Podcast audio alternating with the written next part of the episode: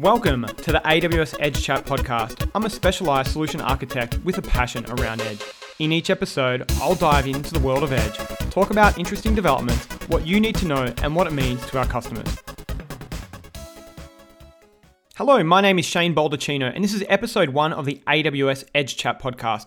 It's a bit of a pilot, a bit of a test, with the goal of enabling customers, the field, or anyone who has an interest in edge computing at AWS. In each 15 minute episode, I will review product feature announcements that pertain to our edge services, dissect them, and provide you my take on what it means for our customers, expert tips, and the patterns, rough edges, and how they can be mitigated, and leave you with some expert ninja tips in the world of edge. Obviously, a pilot episode, so I welcome feedback. What works, what doesn't. What would you want to hear more of? What would you want to hear less of? BAL Shane at Amazon.com. So, today in this pilot episode of AWS Edge Chat, I'm going to run through a raft of updates that have occurred in the last month, that being September of 2020. So, buckle up and let's get started with a few CloudFront updates. CloudFront, one of those services like Fine Wine, is maturing over time, and these announcements today continue to round out its feature set. A great announcement to start the show. CloudFront now supports real-time log delivery of CloudFront access logs.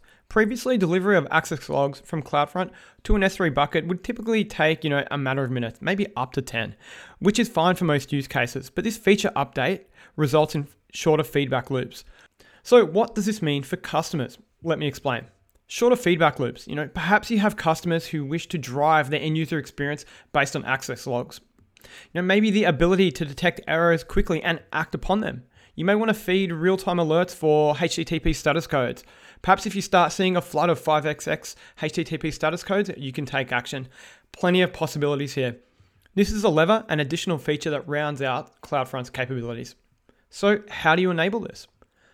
The CloudFront console now has a separate logs page to manage your log configurations from a central page. From a logs page, you can create real time log configurations and apply them to any cache behavior within your CloudFront distributions.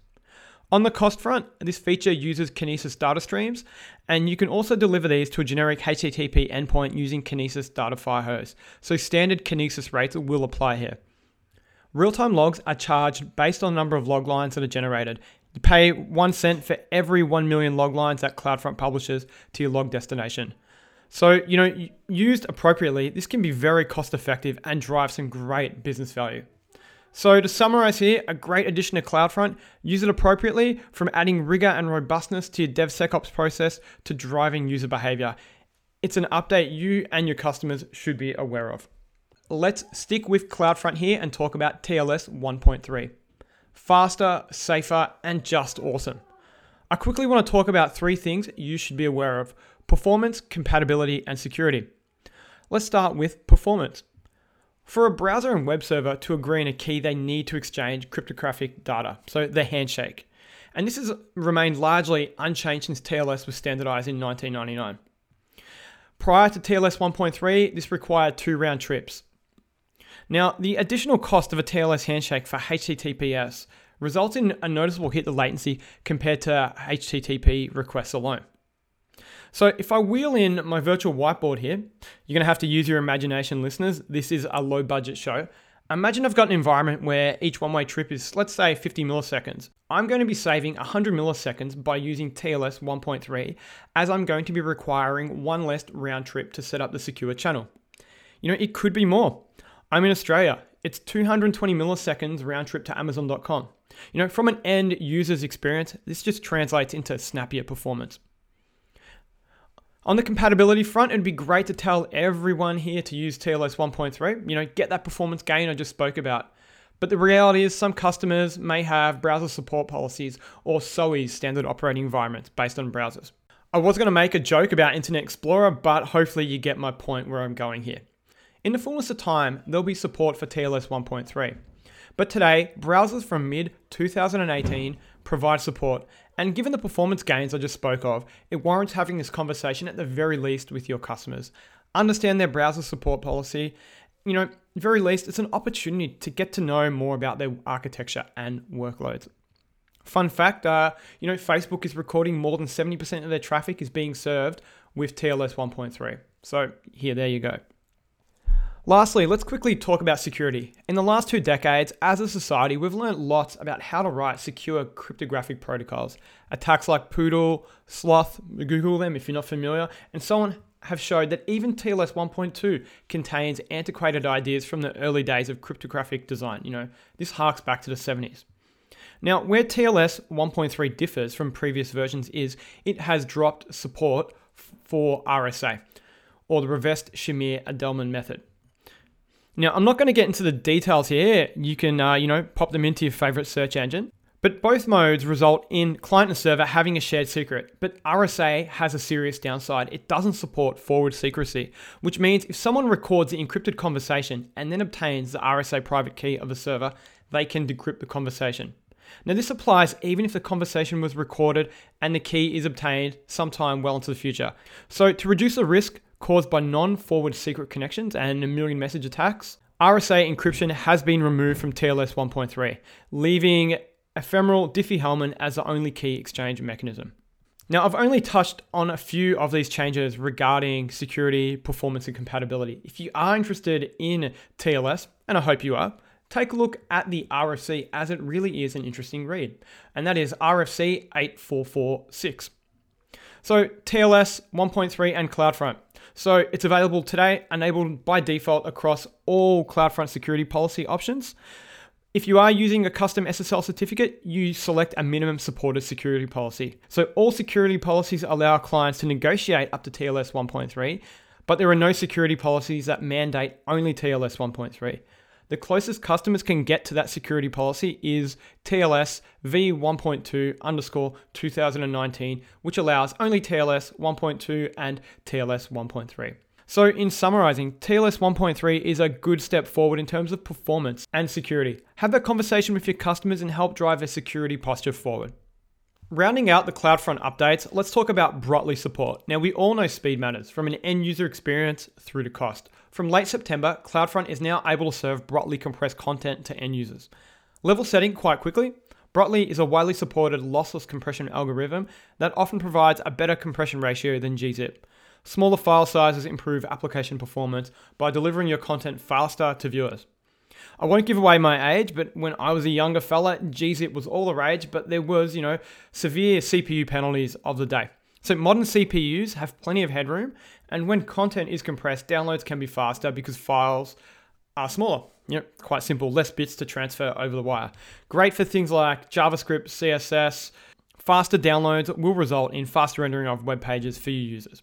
So in addition, because of the cost of CloudFront data, you know, our data egress out, Serving compressed files can be less expensive than serving uncompressed files. And Brotli Edge compression delivers up to 24% smaller file sizes as compared to gzip. So prior to this announcement, customers could enable Brotli compression at the origin by whitelisting the accept encoder header. Now, CloudFront includes BR in the normalized accept encoding headers before forwarding it to the origin. So you no longer need to whitelist the accept encoding header to enable Brotli origin compression, improving your overall cache ratio. Additionally, if your origin sends uncompressed content to CloudFront, content can now automatically compress cacheable responses at the edge using Brotli. You know, this is fantastic here. So Brotli is available for immediate use, no additional cost, so it's a great win for customers. However, CloudFront will only compress content using Brotli when the following are true. So when you configure the distribution to compress content, it's pretty obvious. And then when you enable the cache Brotli object setting, which is the set enable accept encoding Brotli to true. And when you enable the cache Brotli object setting, which is the set enable accept encoding Brotli to true. Uh, look, for more info on this, see the cache compressed object section in our documentation. So why does this matter? I've yet to meet a customer that doesn't want a faster performing website, you know, so that's a bit of a no-brainer. But there is a fiscal advantage to using Brotli. You know, many advertising platforms such as Google AdWords rely on a Google quality score, which influences the cost of AdWords. The better the score, the cheaper it is to bid on AdWords, and one of the dimensions Google uses is site speed. So by using Brotli compression, less bits to send over the wire, thus increasing the overall site performance and you know, reducing the cost to bid on, you know, AdWords in this case. So a win-win here. Pivoting to Firewall Manager. which is a relatively new service, so let's perhaps start with a marketing level set. You know, Firewall Manager is a security management service which allows customers to centrally configure and manage firewall rules across their accounts and applications in an AWS organization. So, the announcement this month is it now supports security groups on ALBs and classic load balancers, allowing customers to centrally configure and audit security groups associated with these resource types across multiple accounts in your organization. You know, a well needed update here, dare I say, for single pane viewing across the organization and greatly improves the value proposition to allow central management of security groups across ALBs and CLBs.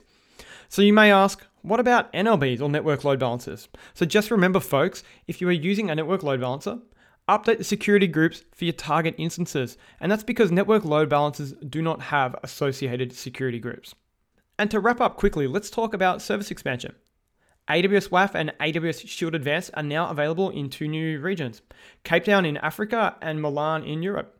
Pretty self explanatory. Route 53 Resolver now supports VPC query logging in AWS GovCloud US regions. So that's the Route 53 Resolver, which lives on the .2 address. Pop quiz for those planning to take the SA professional exam. How many IPs does Amazon reserve per subnet? I think I remember that was a question that I got asked. I'm not going to tell you the answer here. So, look, that's a wrap. I hope you found this useful and fun.